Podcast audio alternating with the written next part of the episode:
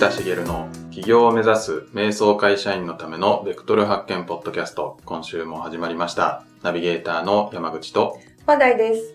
茂さんよろしくお願いします。よろしくお願いします。ます。さあ、今日は？今日は？どんな？はい。お話？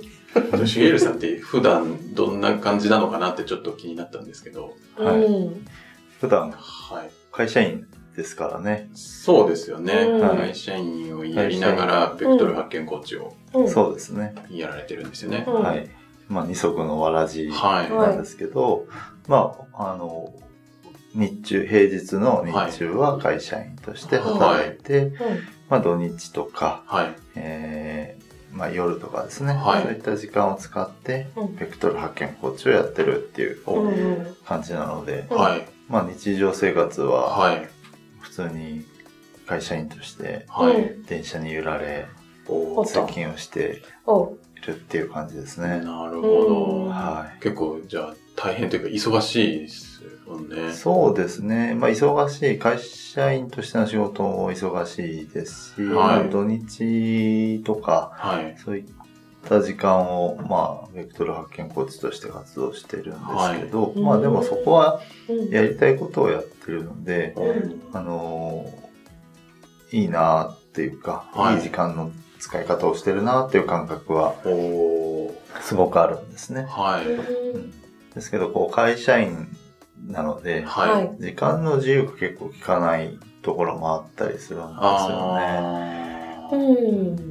結構会社や上司の都合にはい。よって突然その日ゆ夜帰れなくなるとかああ、ありますよね。ありますよね。うんそう仕事しててもそういうのをはい感じるんですけど、はいやっぱり会社の組織にいると、はいまあ、どんな会社でもそうだと思うんですけど上の人何かこう例えば提案をしたいとかはい思った時に説明をすると、その説明する上司上の人に対してうまく通るようにとかはい。うん頑張りませんか？はい。はい。頑張りますよね。はい。頑張りますね。そこ、そうやってこうみんな生きていくわけですようね。そうすると、こう会社にいるときに、こう自分の強みを生かすとか、はい。やりたいことをやるとか、はい。ってあんまり考えてなくて、うん。どうやったらその上司が納得するかなとか、うん。要はいい提案をするっていうのももちろんなんですけど、はい誰もが納得する提案はい。とは限らなくて、うん。うんその上司の性格をはい。踏まえたり、あこの人はすごく慎重派でリスクをこうできるだけ避けようとするタイプだからあ。、うん。このリスクもこのリスクもこのリスクも潰してますっていう説明をした方がいいとか。例えばですよ、これは。はこの人は割とイケイケだから、はい。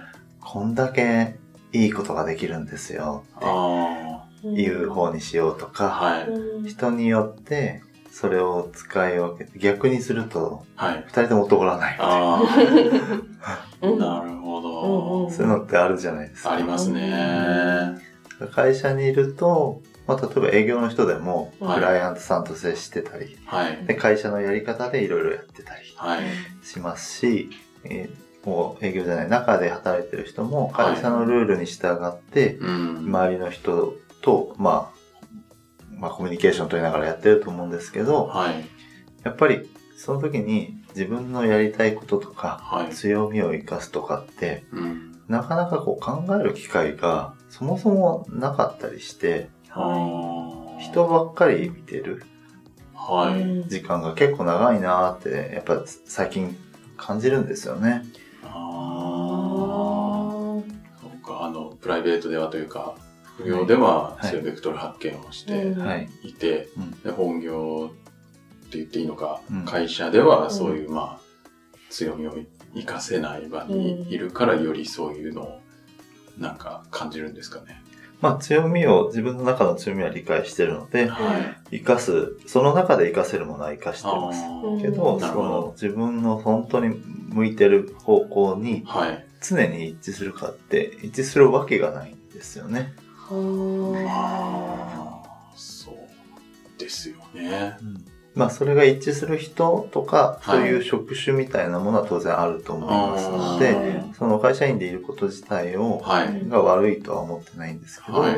会社勤めをしてるとそういうことも感じることがあるので、なるほど。まあそれはそれでこう自分を見つめ直す機会でもあるし、うんはい。うん、会社の中で生きていく道ってのは当然ほとんど大半の人はそうなわけなので、はいあると思うんです。けどまあそこでやっぱりこう自分が本当にやりたいこととかをはい。こう見つける機会みたいなのってないので、ううんん。そういうものをなんか違和感感じてるとかっていうんだったら、ちょっと一歩外れた離れたところでうんやるといいんじゃないかななんてうん。思ったりしますね。うんなるほど。は普段そんなことも見つめながらうん会社員とベクトル発見コーチとうんやられてるんですね。まあ会社にいるときそこまで考えてないですけどね。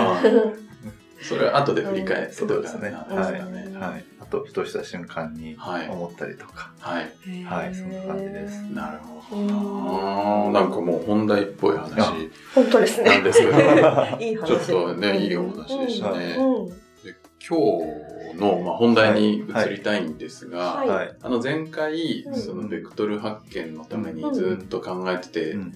しまう人はい。がたまにいるけど、はい。まあ、ベクトル仮決めして行動して、うなんかうん。またそこから感じたことで微調整してみたいなことを繰り返しまましょうっていうお話をいただいたんですけうどん、実際シゲールさんご自身は、はい。なんかその辺ってこうう、どうだったのかなっていうのを体験談とかはい。はい。伺いたいなって思ったんですけどうん、はい。あのー実際今、ベクトル発見コーチとして活動してますけど、はい。その前までというか、その当初は、はい。えっ、と、まずコーチングではなく、はい。カウンセリングをはい。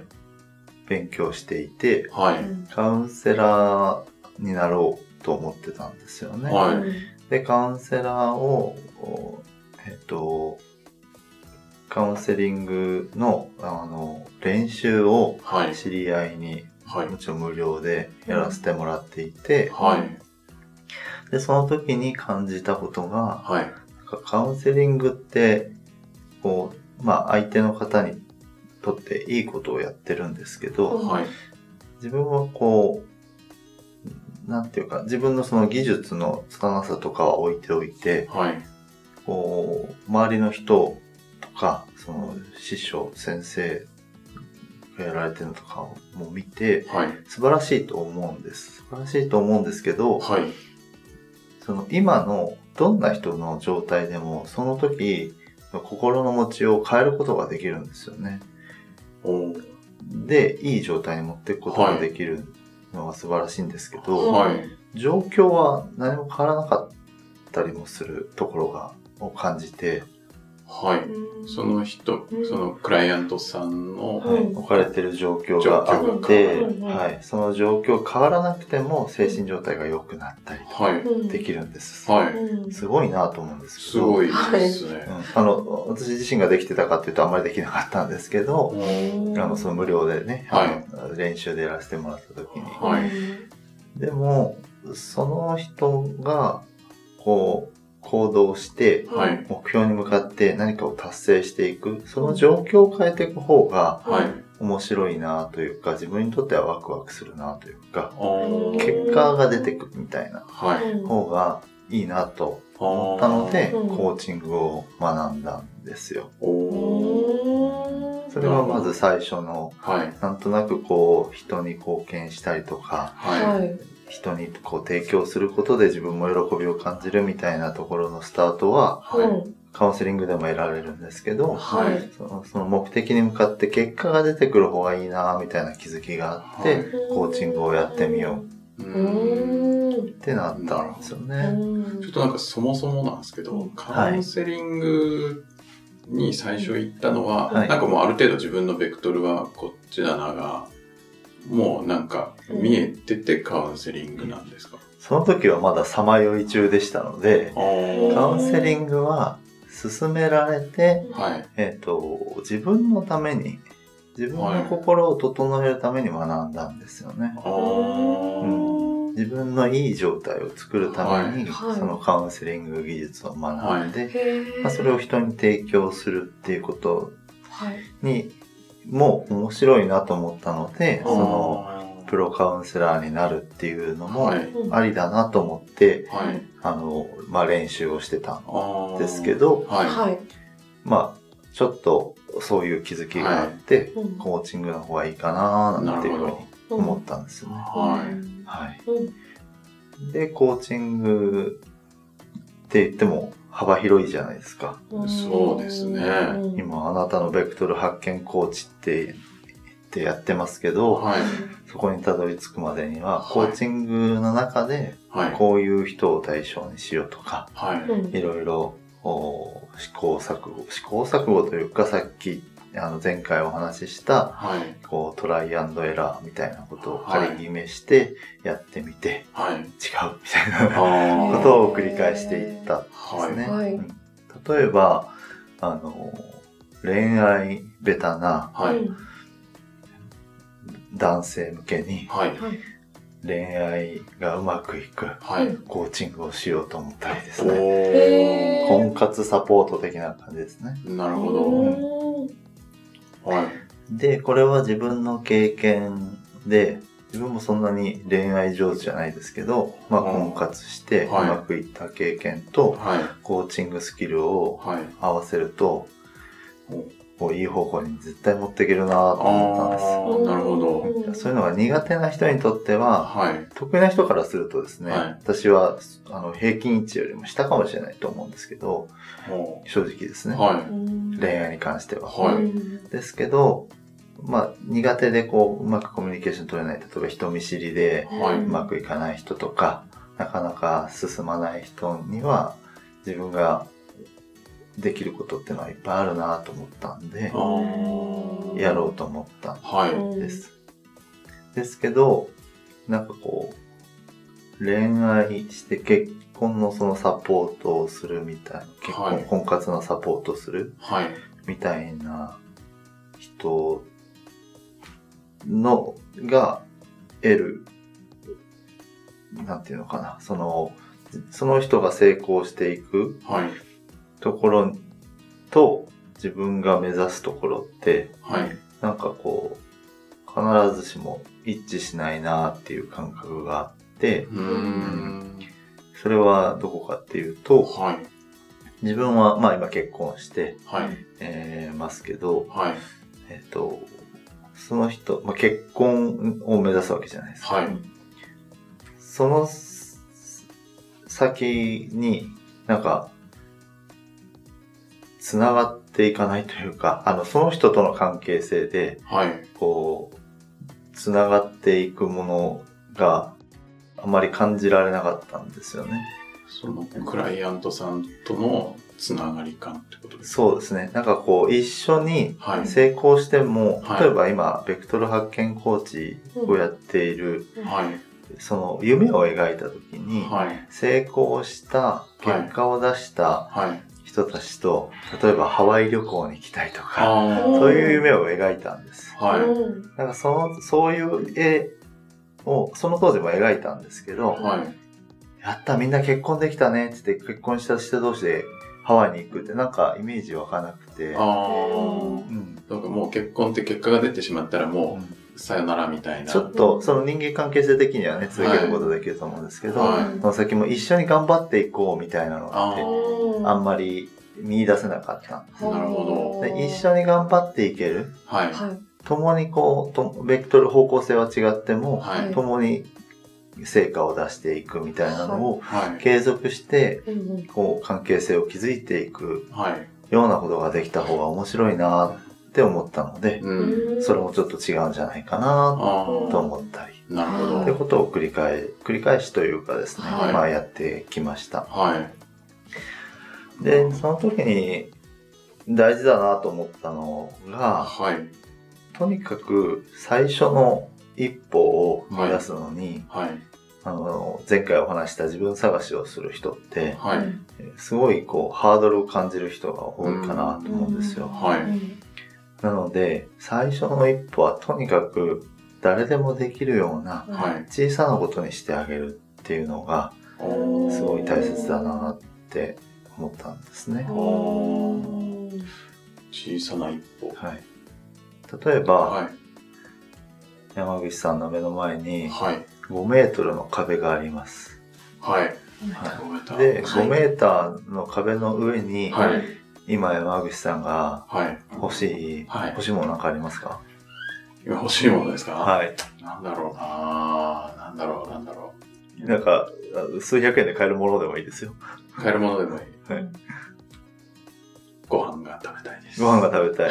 今何食べたいですか？今、今、うーん、そば。そば。うんはあ、いいですね。い。はい。そばが5メーター上の壁にはい。あるわけです。おたった5メーター、はい。たった5メーター、距離にしたら5メーターってすごいじゃないですか。でもはい壁って言われると。うんでも、5メーターの壁の上にあるわけです。ははい。5メーターの上に行ければ、い。はい。そばも食べれます。はい。はい。どうやって取ろうって思います？どうやって、どうやってその壁に登ろうと思いますかね？わかんないです。はしご探したりとか。はしご。うんわかんないですけど、なんかあの、ロッククライミングみたいなああ、登っていくみたいなあったらなんか自力で。頑張って登るとか。あの、棒高とか？あ、棒高でね。結構、5メーター結構はいね、結構なね、日本記録を出すぐらいのレベルじゃない？ね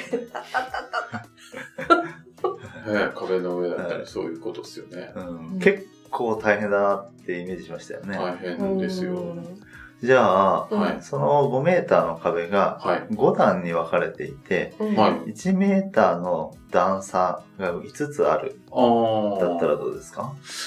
そしたら、よっこらしょって一段一段うん。いけますね。うんうんうん。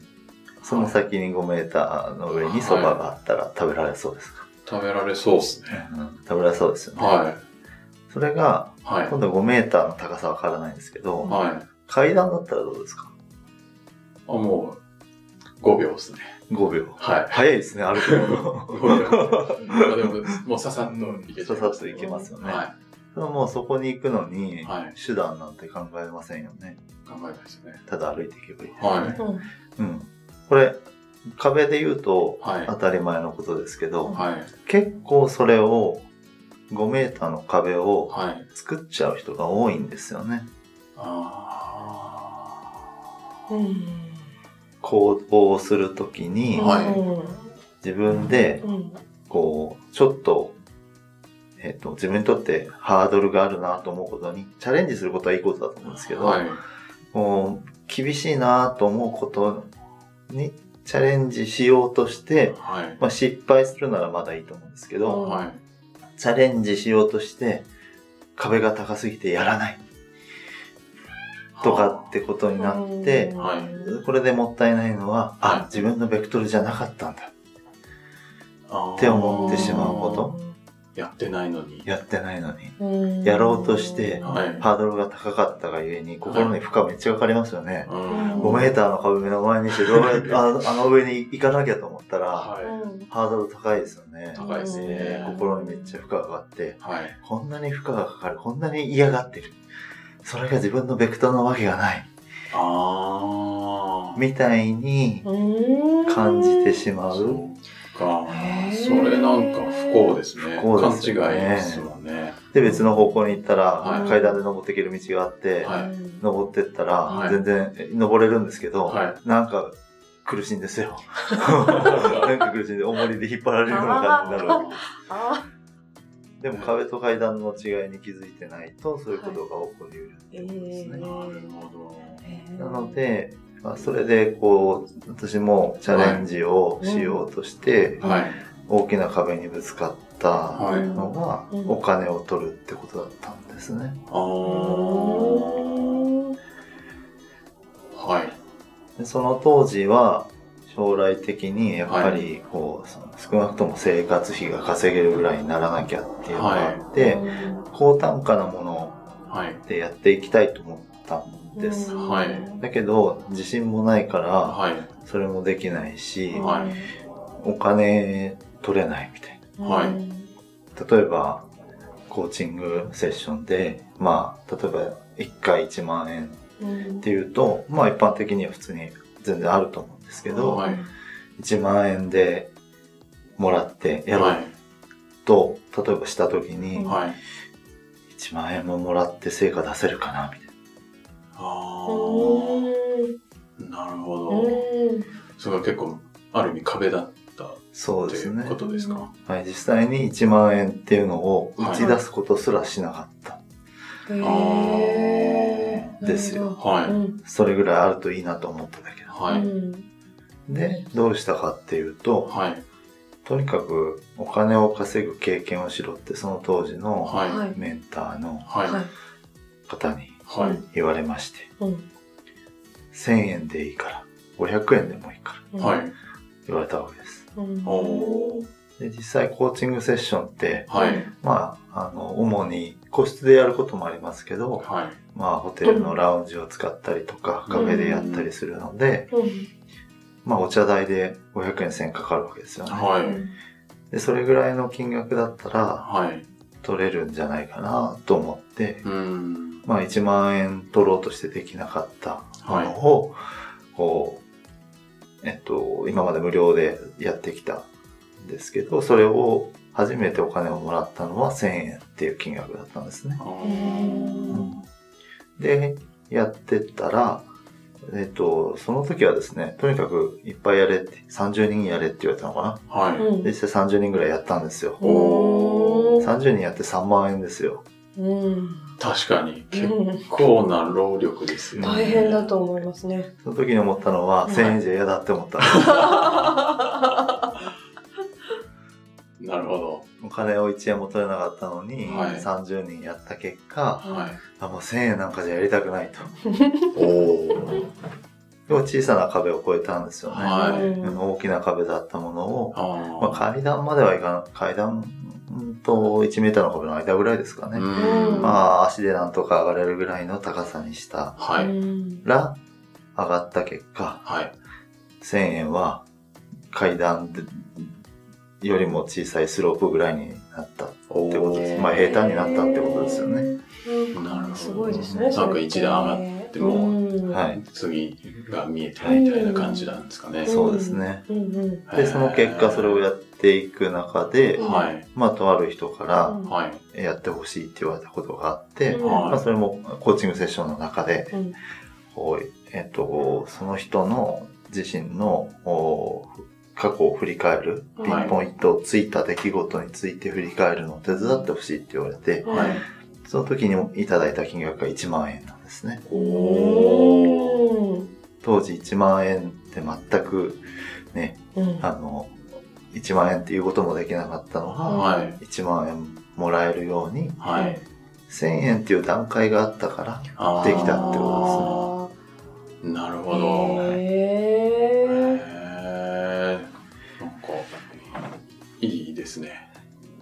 ですから、はい。そのベクトルうん。を見つけて仮決めして、うん。はい。えーそしたら行動しましょうはいっていう話をしましたけど、はい。行動の最初の一歩。がそんな大変だなって思う人が、まあ結構いらっしゃると思うんですけど、はい。もうその行動のレベルはものすごく小さくしてあげて、普段できることはい。で、から始めてあげて、全然大丈夫ですよってことですね。うんうんだし、そっちの方がはい。スタートとしてはいいんじゃないかなと思います。なるほど。そうですよね。高い壁を感じてやらないはいぐらいだったら、うんちっちゃいことでもちょっとやってみて、うんで、また自分のベクトルを微調整してうんっていうのを繰り返しましょうっていうはいことなんですかね。そう階段を上り続けていくことで、はい。ベクトルの精度も上がっていくし、はその階段を上ることが当たり前になると、い。1メーターの段差に出会っても、躊躇なくはい。登ることができて、ああ。そのうち5メートルの壁が出てきたら、はい。登れるかもしれないですね。それこそ5メートルの壁が出てきた時に、はい。クライミング技術がもう身についていて、あーはい。うんあ、5メーターか、ひょひょひょひょひょみたいな。できるようになってるかもしれないし、はいその時できなければまたそれを階段に変えてあげればいいですあね。ー、なるほど。うんなるほうんど。ちょっと前回に引き続き、はいその行動がはい。大事だよと。そうですね。いう中で、まあその行動しやすいためにも、そういう段差を小さく。していこうとはい。いう、そんな感じですかね。そうですね。うんはいはい。ありがとうございまあす。りがとうございます。す。では最後にお知らせなんですが、はい。えー起業を目指す瞑想会社員のためのベクトル発見ポッドキャストでは、うん皆様からのご質問を募集しております。はいえー起業ややりたいこと探しのお悩みなど、しげるさんにバシッとお答えいただきますので、どしどしお寄せください。はい。はい。あの概要のところに、うんえー質問フォームがありますので、そちらからお願いします。はい。はい。では今週はこちらで終わりたいと思います。はいしげるさんありがとうございました。ありがとうございましたありがとう。ございました。